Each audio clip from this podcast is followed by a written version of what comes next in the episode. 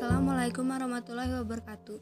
Hai semua, perkenalkan nama aku Aisyah Yahya dan hari ini aku mau mereview bu sebuah buku. Buku yang aku akan mereview ad adalah buku yang sangat terkenal dan lebih dikenal dari film-filmnya. Ya, hari ini aku akan mereview buku Harry Potter.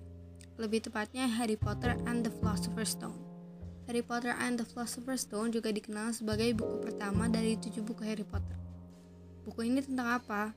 Buku ini menceritakan tentang seorang anak bernama Harry Potter yang baru mengetahui bahwa ia adalah seorang penyihir dan ia telah diterima ke sekolah Hogwarts Witchcraft and Wizardry.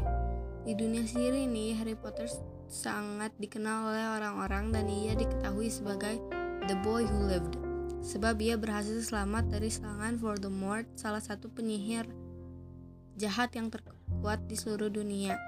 Di Hogwarts, di mana ia bertemu Ron Weasley dan Hermione, mereka bertiga menjadi sahabat dekat, dan di buku ini mereka mencoba mencari tahu tentang apa yang sedang dijaga di sekolah ini, siapa yang mau mengambilnya, dan mengapa.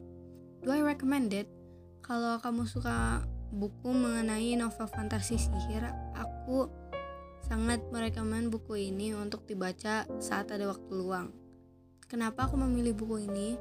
Sebetulnya aku mau memilih buku online berjudul The Persistence of Time yang bercerita mengenai thriller science fiction. Tapi karena aku belum selesai membacanya, jadi aku memilih buku ini saja yang sudah aku baca beberapa minggu yang lalu. Sekian untuk hari ini, mohon maaf bila ada kesalahan. Terima kasih sudah mendengar. Wassalamualaikum warahmatullahi wabarakatuh.